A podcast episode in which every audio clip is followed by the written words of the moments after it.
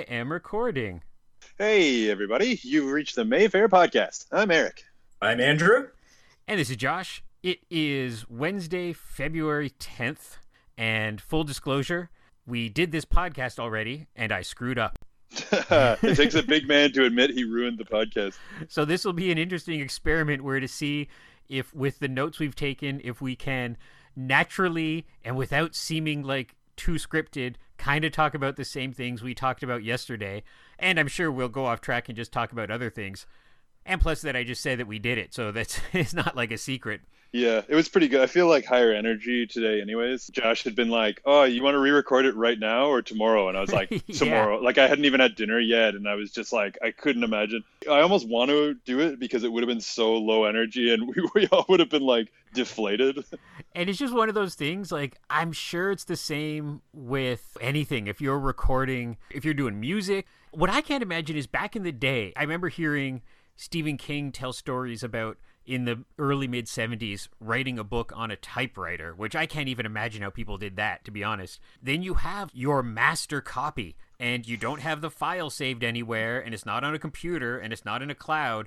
And there's horror stories of writers losing rough drafts and interviews and all that kind of stuff. And so yeah, at least it's a little easier now to not do that. I like that you're comparing our podcast to the original manuscript for The Running Man or something. It's got to be The Running Man. People be so sad that they missed out on the magic that we talked about yesterday. It was good. There was quality stuff. It was most important. Well, what's funny is I actually I didn't get to talk about the bad movies that I had watched, which for especially chosen for Black History Month. So you can imagine how terrible it went because there's a lot of like it's questionable. You watched Blackenstein? If only. I actually like picked. I used the trailer for Blackenstein and Blackula, and I think there's also a like a Doctor Blackle and Mister Hyde. Like it's not called that, but it's like Doctor Doctor Black and Mister Hyde. I think is that what it is. Doctor Blackle doesn't sound that very good. No, that Doctor Black is. yeah, Mister Black. Mister Black. Yeah, it's I picked the trailer for that one, but the movies that we actually watched, it was a Denzel Washington double bill. So good start, you would think. But it was Carbon Copy, which was his first movie. And it's essentially about a Jewish man who finds out that he has a kid, and surprise, it's Denzel Washington. And I guess he had had, I don't know if he had an affair or if he just was very close with his cleaning woman. It was kind of implied, but like very close. And so he ends up, and then his rich wife was not pleased and so he basically he loses his job and his wife and everything because he has a black son. In 1981 yeah it's uh so it's like that movie made in america where whoopi goldberg's daughter finds out that her dad is ted danson? Yeah it's exactly like that but much worse. Here's a double bill for you yeah that would have been good. Instead the second one was it had your boy uh, bob hoskins. It was heart condition from 1990 oh. That one i've heard of. I haven't seen either of those movies. Carbon copy is highly recommended. It's wrong, but it, it's hilarious how rough it is. I never even heard of that. I hadn't either, to be honest, but there's a nice Blu ray release of it, uh, both of them. Shout Factory, I think. I think I'm pretty sure it is, yeah. Yeah. And the other one was Bob Hoskins is a cop and he needs a heart, a racist cop, I should be clear. And and it's important that I point out that distinction, obviously. He needs a heart, and then Denzel Washington's a lawyer who gets in a car crash and gets his heart. And then all of a sudden he can see the ghost of Denzel and nobody else can. And he tries to help him solve his own murder. and so it's that sounds like Ghost. Yeah, it, it, was pretty much Ghost, but it was Ghost without the romance. Yeah, it was boring. There might have been a forced romance, I think there kind of was. It was like he didn't know he had a son, like Denzel had a son. It didn't end up being a white Jewish kid. That would have been a great tie-in with Carbon Copy. But so like then Hoskins makes the nice with the girlfriend or whatever, and the kid, and he looks after him, whatever, and oh, he's not racist anymore. Yay, everything's solved. So it was pretty rough, but Carbon Copy I can recommend in a like, oh my god, I can't can't believe this exists way, but it is not good. In your mentioning of Black History Month, so in the past few days, now three days, I've spent the better part just kind of knocking this off my checklist, and I've been in the trenches of our poster room. I've found a bunch of treasure. I've put a bunch of stuff out for sale. I've thrown out a bunch of stuff. And like, nobody worry. I'm not throwing out, you know, the original 2001 poster or anything like that. It's just, it's like we have 10 copies of a movie that no one's ever heard of that has Ben Affleck in it. And the poster is just Ben's giant head. And I'm like, I don't think anyone wants that over the mantelpiece. Was it Paycheck? That one, that John Woo no, one. not even like a vintage one like that. It's like a brand new film where he's like a basketball coach, and they've Oh, sent, the way back. yeah, and they sent us like 15 posters, and it's like, well, I don't think anyone wants those. Oh man, harsh. But I did find, speaking of, I found just some neat stuff like Blackula, Superfly, mm. Shaft, that kind of stuff. Oh man. And then some black exploitation movies that have the N word in the poster, Mm. and it was like, wow, we can't put that on the marquee. Yeah, I did use the trailer for Boss N Word, you know, which is an amazing theme song. I'm gonna say it. I could never say the title, but that theme song rules. So yeah, we have this treasure trove in the basement, and so I'm gonna be like crazy grandpa and be like, no one ever does anything in the post room without me there now, because it's gonna be all nice and alphabetized and figured out. And also we have it recently uncovered. We found a big stack of vintage Mayfair schedules, and people have loved those and putting them online and stuff. Mm-hmm. And that kind of led to our conversation of talking about how in the old days of the Mayfair, not the old old days, but my old days, my high school days there. It was just funny how there was no it was very easy for a kid to sneak into an R-rated movie. Nobody blinked. And I think the statute of limitations have passed enough by now that we can talk about this without getting anybody in trouble. but in looking at these schedules, the one that stood out to me was at the age of 14, I went to see the R rated double bill of Frankenhooker and Wild at Heart. Those are both real R rated movies. And when I was 14, I looked like I was about 10 and I still got in. and so They needed the money.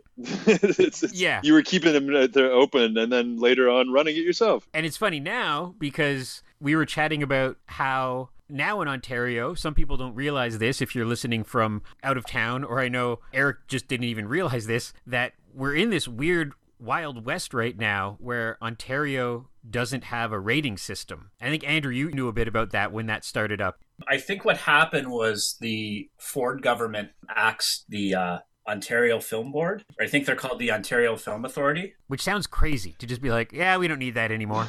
Yeah. Well, they weren't making any money. Like they needed to. They need to make money, and I guess they weren't. They weren't bringing home the the government bacon. I guess so. yeah, I don't know how you would make money at such a thing. Well, I think when I think films when they apply for ratings, it costs money. Oh, okay. Yeah, right, right. Yeah. I, I mean, I don't know a whole lot about that business, but they needed to make. They're supposed to make money, and they weren't. I think you're right. Yeah. So if, if you're a British film or an American film, the strange thing is I know it, it is provincial. So that's weird where sometimes a French film in Quebec might have a rating. And even though the Ottawa border is right there, it won't come over here because they didn't go to the trouble of getting a rating. So now that's changed because we don't have any. So we can just play whatever. But it's just an interesting thing to think about that now. You know, I'm not going to let a five year old into a Lars von Trier movie, but it makes that sense of like letting a bunch of 15 year olds into The Shining or Exorcist at Halloween a little easier. And I don't feel like a mean old man for not letting the kids in to see their fun movies at Halloween. Yeah, you're, you're still doing your part by sort of paying it forward now, I guess. Where you're like, yeah, I don't know if you're uh, really 14, but uh, I guess you can see whatever. I don't know. I don't know what's 14A anymore. I have no concept. Enjoy Boobarama, Yeah, sir. exactly. That's Josh now. like, uh, I probably shouldn't be letting this kid in, but whatever. I just always think of The Simpsons with the Barton Fink, Barton Fink. Yeah, yeah. because I wish I could remember the example, but I know in the past decade of being at the Mayfair, there have been a couple times where kids have come to a 14A art house movie knowing that it had some sexual content or was violent or whatever. And it ended up being some highbrow art house thing that confused them and scared them and gave them nightmares. And they walked away sad that they weren't seeing some Revenge of the Nerds or Porky's of its time. Yeah, coming in for Eraserhead. They're like, oh, we're not supposed to see this. I bet it's good. That's a good example. I saw Eraserhead. So my high school years was 89 to 94, and my friends and I just lived there. And there was stuff like Eraserhead that I saw, and just that sense of, of like, oh, I should not be watching this. and and then I saw Dune, and the Mayfair was all double bills at the time, almost seven days a week. I think the only time they weren't is if they might be showing some three hour, three and a half hour epic, which was a rarity. But besides for that, it was always double bills. And I didn't even really like Dune. I love David Lynch, but I didn't really like Dune. And I swear I probably saw it twice a year. Maybe even more, just because it was popular and in rotation. And I'd be like, whatever, like, oh, Erik the Viking's the first movie. I'm gonna stick around and watch Dune. Did you ever go early, like uh, like after before the movie was over? Would you like leave because you're like, all right, I know how this is ending. I gotta, I want to go, I want to go home. I totally didn't. Whether that's honorable or stupid. Eh. My friends and I would just be like, I I don't know. It was a sense of like, if we give up on a movie we don't like, it beat us. Yeah. You know, like we, we have to finish this. I've never walked out of a movie. Have either you guys ever walked out of a movie? Never. I think I've only done it once, and it was at the Mayfair. Oh boy, like when you worked there. Uh, would have been before. Okay, Was it for boredom or being offended? I feel it was for a, a Takeshi Miike movie. I kind of hate admitting this because I, you know, I do like like I've seen Audition, which is yeah. fantastic. There's a movie called Visitor Q, and there was like I think I was there to watch. I think I went there to see Mean Streets or something. Like we were showing. It was the first month of the reopening. I think Mean Streets was playing, and I went to see that. And then I think maybe Classic. I don't know if it was the same night or not. I don't know how good my memory is, but Visitor Q was the Late Show. it broke you. Well, yeah, because there there was stuff about there was like incest and rape in it, Yeah. and I felt. I mean, I probably should have stuck it out, or maybe I'll give the movie another chance because I'm not really like prudish or anything. But I felt being in public. I don't know. I just got kind of a dirty feeling. Oh, for sure. Yeah. And yeah, I just like Serbian film is another one where Mhm. you know we can we showed that movie. That's another like endurance test. Oh yeah, I got dumped for watching that. But I, I watched that at home, so it was different. I was able to sort of, you know, I didn't, I, I wasn't in public where I'd feel shame. Yeah, you still felt shame a little bit, though. Yeah, oh yeah. yeah, that was a tough one. Wait, Eric, did you bring a date to Serbian film? Oh, I don't have those kind of guts. Serbian film I watched at home because we showed it, but I think I got a screener of it because I just, oh, I'll watch it at home. I forget what the reason was. Well, there's good reason. and I watched the whole thing, and that movie's pretty messed up to say the least. It's well shot, though. I will say. It's well made. I don't think we should go into what happens at the end, but it's very, uh, Nah, or in the middle, or most anywhere in the movie. yeah. I mean, just uh, you'll have to. We'll leave it to our audience to. yeah, there was. that. I had an incident with that movie. I got dumped because I wanted to see that movie, and my girlfriend at the time had like read about just because you wanted to see it. Exactly, because I was like, oh, I want to see that because it was controversial. There was a lot of people talking about it, and my girlfriend read a synopsis and was like, I don't want you to see that movie. And, I- and she was younger than me, like seven years younger than me. And I was like, well, I'm gonna see it. I'm a grown man. And she was like, no, It's like you have to promise me you'll never watch that movie. And I was like, I promise you, I will watch that movie. then it's like a dare. You're like, now I'm gonna do it. oh yeah, she was hyping me up like crazy, and it wasn't. And then you went to the you went to the box office and there was a picture of you. Oh god, Promised your girlfriend we wouldn't let you in. yeah, do not sell to this boy. oh no. I also watched it in the discomfort of my own home. Like, it's, yeah, it's not like I loved it, but you know, it was. I just was at that point. I was too stubborn to because I was like, I'm sorry, person. I don't care if it's like my parents eh, or who it is, but I'm like, you're not gonna tell me I I forbidden to watch a movie when I'm tw- late twenties. You know, like it's absurd. So anyway, and then so she obviously she broke up with me for a, about two or three hours and then we, we were back together and then she was like well i want to watch the movie with you you know because then maybe it'll take away the stigma of it. And i was like no i don't think you want to watch the movie like and so we did. We watched it. I watched it a second time. She lasted 45 minutes which was actually way longer than i expected. That's a, that's that's not bad. i know. I was shocked. Like she was she was not loving it. I couldn't even tell you the exact scene but i mean you could probably guess that it, like it, it- she was she was not loving it. Yeah. but that, i always think of that movie now. It's like no spoilers slash you don't want to oh yeah. offend somebody by saying what it is. it's not really spoilers so much as it's just Horrible. yeah but it, like i say it is well shot. It's it's a real movie you know? It's it's better than people think but it's not something i can recommend. I remember a person who I haven't seen for years, and this might be why I don't know, was was really mad that we were screening Human Centipede, and just because it kind of got some buzz at the time, and that movie didn't deserve any of the attention it got. Like it wasn't one of those movies that's really shocking and daring No. and deserving of, of spite or deserving of protest. And it wasn't really good and deserving of defense. Like it was just and I remember going with a couple of friends and we were chanting Barton Fink. We were like Human Centipede. And went with two friends. We were geared up. We were excited. We were ready to be grossed out and offended.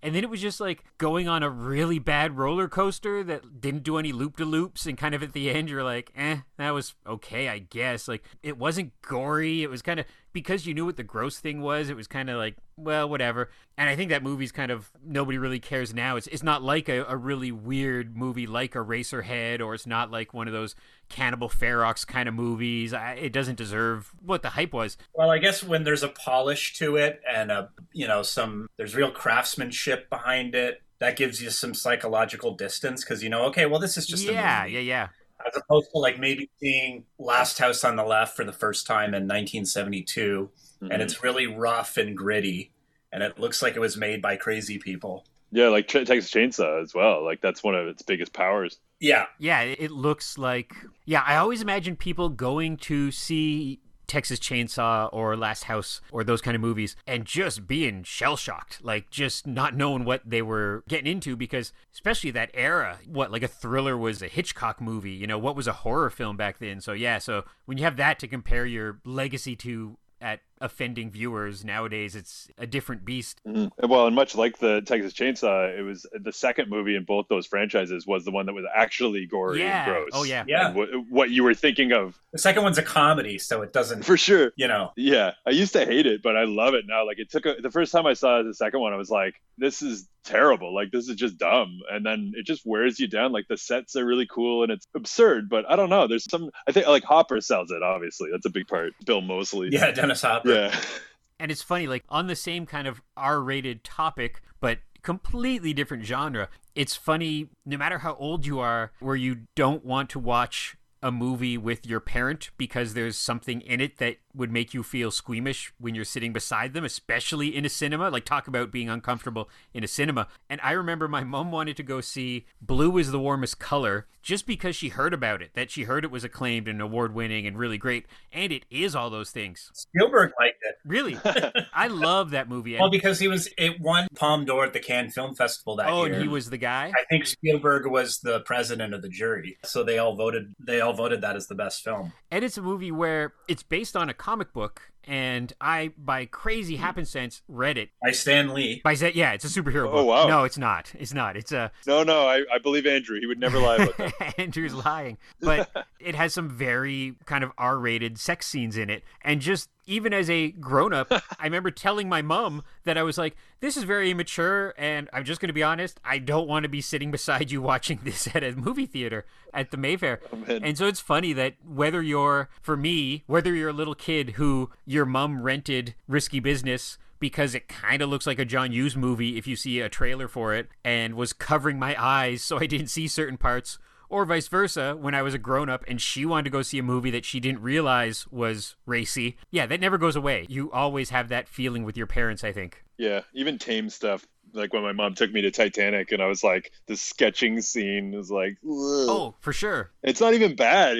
Like it's just but it's just I think it's especially when it's your mother like even like with my dad it's like I don't know. I mean he doesn't really like you know gory stuff or horror stuff like that so it's kind of different but I remember like with my mom I'm just like no you're you're a mother. You're you're so innocent and you know you've you've never seen this stuff before. Oh god. Yeah and opposite because i grew up in the vhs days we all grew up in the video store days but I, when i was a kid it was like the heyday when like i remember that poster of raiders of the lost ark up on the wall at a pseudo video store corner store and it said 99.95 on it which is so crazy nowadays because yeah. nowadays when I look at something, I go, "Oh, that Blu-ray is expensive and it's forty dollars." But at the time, hundred dollars was what you had to pay if you wanted to bring home a, a high quality VHS of Raiders of the Lost Ark. But I remember my dad rented Shakedown, which, when you look at it, just looks like a buddy cop movie. And it's Peter Weller and Sam Shepard in it, but it's super of its time, R rated, gratuitous nudity, gratuitous violence. I don't remember the plot. I think it's a very basic plot, but I remember that feeling of sitting there with my dad when I was like 11 or 12 and him kind of going like, "Oh, oops," like thinking that it was just an average buddy cop movie. but we watched it and got through it and I was fine. I didn't get scarred for life or anything. Yeah, well, not because of that anyway. Speaking of movies you don't want to watch with your parents. Yeah.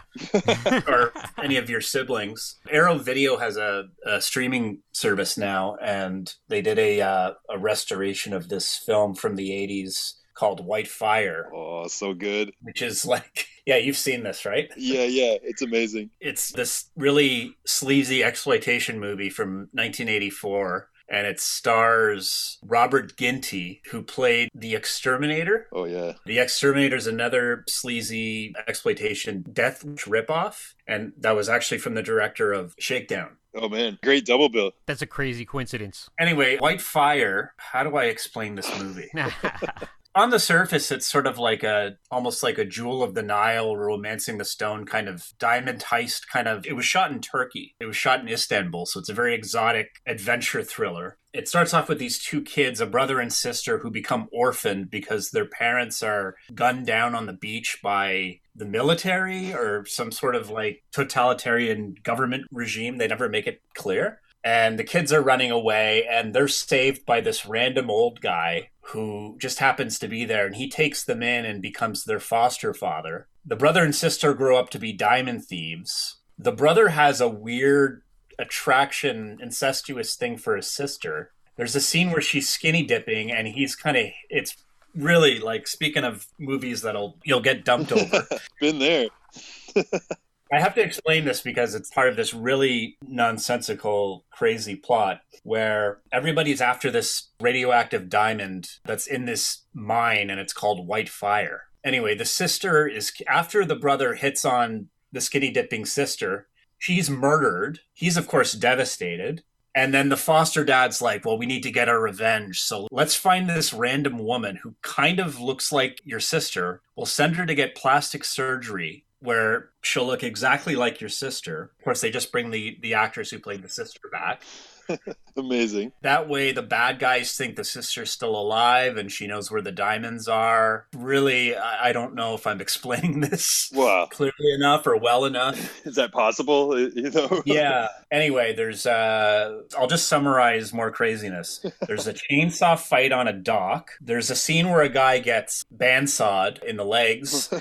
What else? this seems like it'd be prime for like a Nick Cage remake or something. Very much so, very much so. Isn't there cocaine involved at some point? Like obviously behind the scenes, but like Behind the scenes, yeah, this was probably a movie. Yeah, the, yeah, uh, the actors were probably paid in cocaine. yeah. The best part is the theme song as well, though. I got to point that out. Yeah, it's got an amazing 80s uh, catchy theme song that you can find on YouTube. There's the bad guy works at this diamond mine and he's got an underground lair that looks like something out of a really bad science fiction film. And he's got all these henchmen who dress up like Dark Helmet's henchmen from Spaceballs.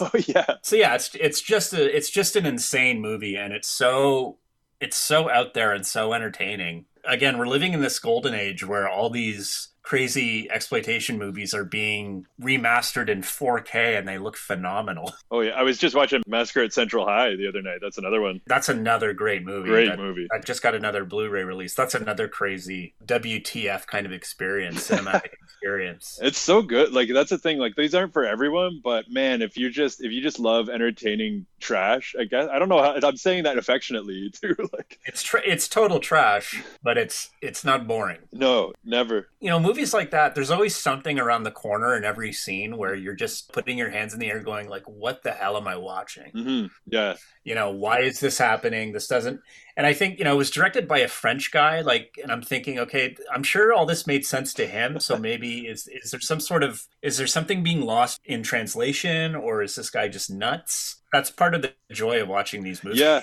Is They're pretty astounding. Like and the amount of the amount of love that they put into them, and like I had a personal attachment to White Fire because I think I must have seen it on YouTube or something like that back in the day. But the theme song, like my friend Ben and I just both really loved it, like unironically. And so Yeah. when we were we were white fire. yeah, it's so good. And when we were working together, like years back, I used to play that as like our end of shift song. And so at like 4:25 or you know whatever time it was, I would play it, and that's when everyone knew it was the end of the day, and we would all just like air guitar rock out to that song. It's got kind of a Duran Duran sound to it. Yeah, and it I don't know. it's irresistible. I'm gonna say it. I don't know what else you could compare it to, but yeah, it's very it's very catchy. It's a particular sound, and it Yeah. totally works. Much like the Mutilator theme song, like "Fall Break." That's that's uh, Oh my god. you know, if you got a catchy song, you're good. well, that I actually watched The Mutilator fairly recently, and it's it's you know it's a typical slasher film. You know, kids going away to the Mm. cottage, but Yeah. the way it opens it opens like it's just like a regular teen comedy. Yeah,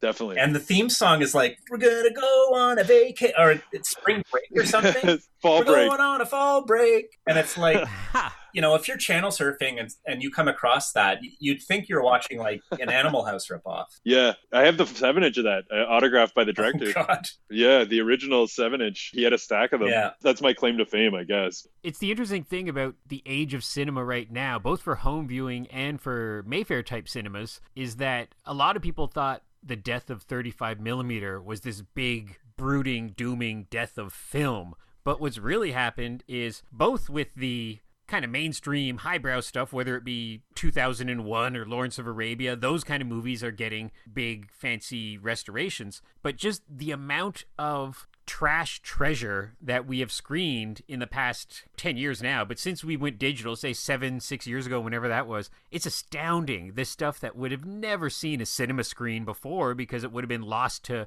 kind of that video store era. And so every time we screen one of these weird Action USA lost pieces of cinema, I just love it. that are liter- literally just sitting in in a projection booth somewhere Yeah, yeah. or in a warehouse, and the right people find it and they scan it uh, in 2K or 4K, give it a rescue, a restoration, and it's it's never you know movies like that have never looked better. They look amazing, like they were shot yesterday, and and they're available now for like an entirely new audience, and they get the attention that they would otherwise wouldn't have gotten. and there is a thing of we are kind of laughing at them, but I think also it's it's impressive, and I think kind of fans of that genre of cinema really do appreciate it, and it is impressive still to see whether it's filled with bonkers stunts or just like uh, big imagination or just that they did it. I, I really do unironically am impressed when one of these movies, even if it's not a masterpiece, gets made just because any movie is hard to make. So when somebody actually manages to slap together a 90 minute or two hour movie, and it's kind of nice that to think that if they're still around, they would have thought, oh, my movie's gone, my movie's lost, my movie's on a shelf. And it's kind of neat for them, I'm sure, that it's out there. We, we've had guests like uh, the actor from Troll 2, and he knew what he was in, and you could see the joy in his face of just talking to the crowd and meeting people. And so it's kind of nice that these weird bits of cinema that once upon a time would be gone forever are getting out there now, kind of thanks to this digital age that we're in. Well, like even good movies too, like Wake in Fright, the Australian film. Oh, yeah. I believe we showed it. It's this really great, really dark, kind of creepy. It's not a horror movie, but it's very dark, and it's this school teacher who goes out to the outback and just gets involved in like like he goes out to the outback and just it's has this like crazy like lost weekend with all these drunks and there's like kangaroo hunting and it's just he goes into this crazy abyss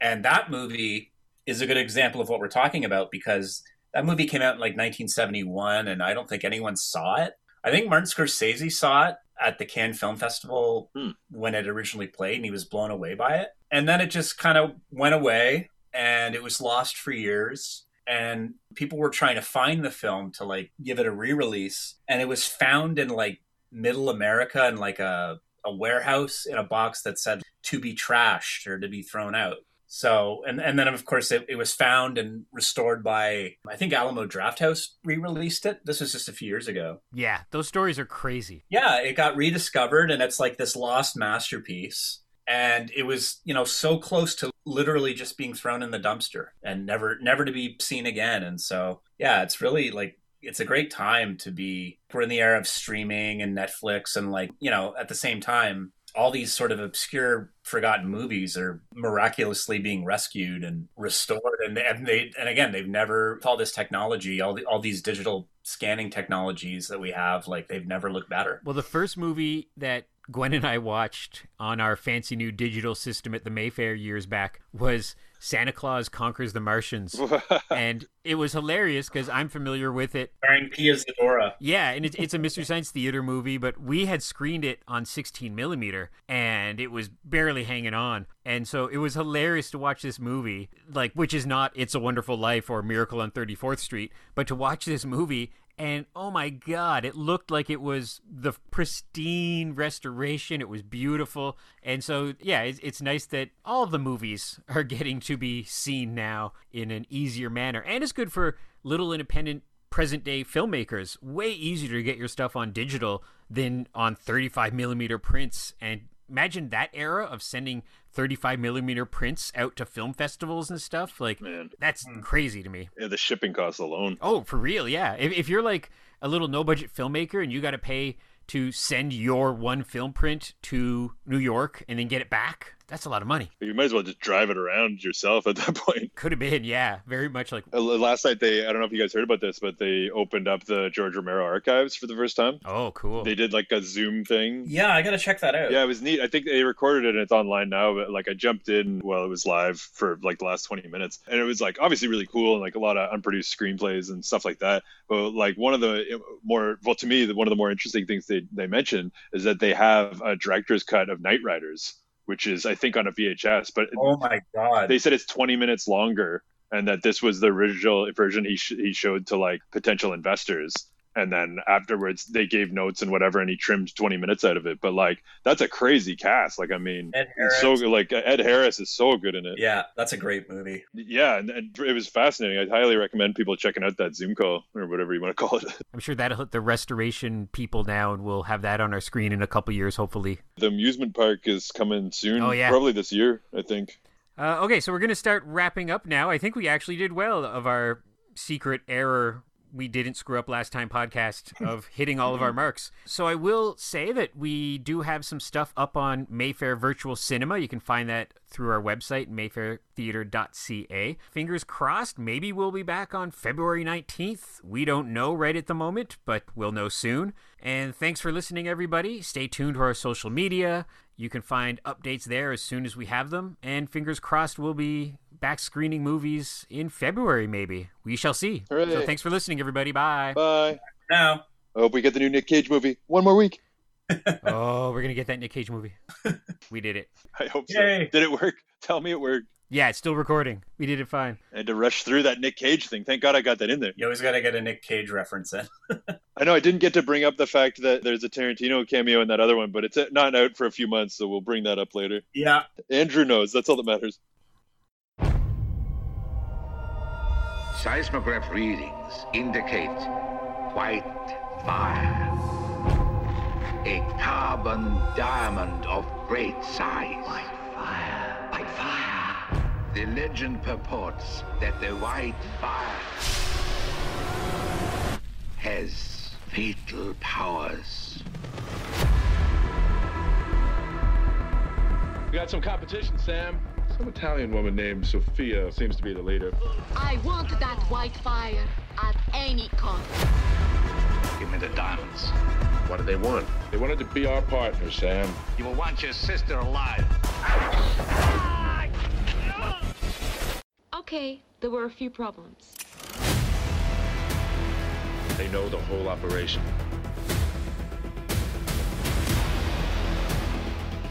I detest physical violence. What's one lousy life for the white fire diamond?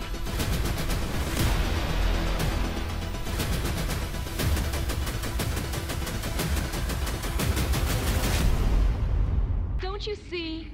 If we can get it, we can finally leave this place forever. You sure you want to go through with this? I'm doing this for you, Why? because I love you. You take it easy. Don't worry about me.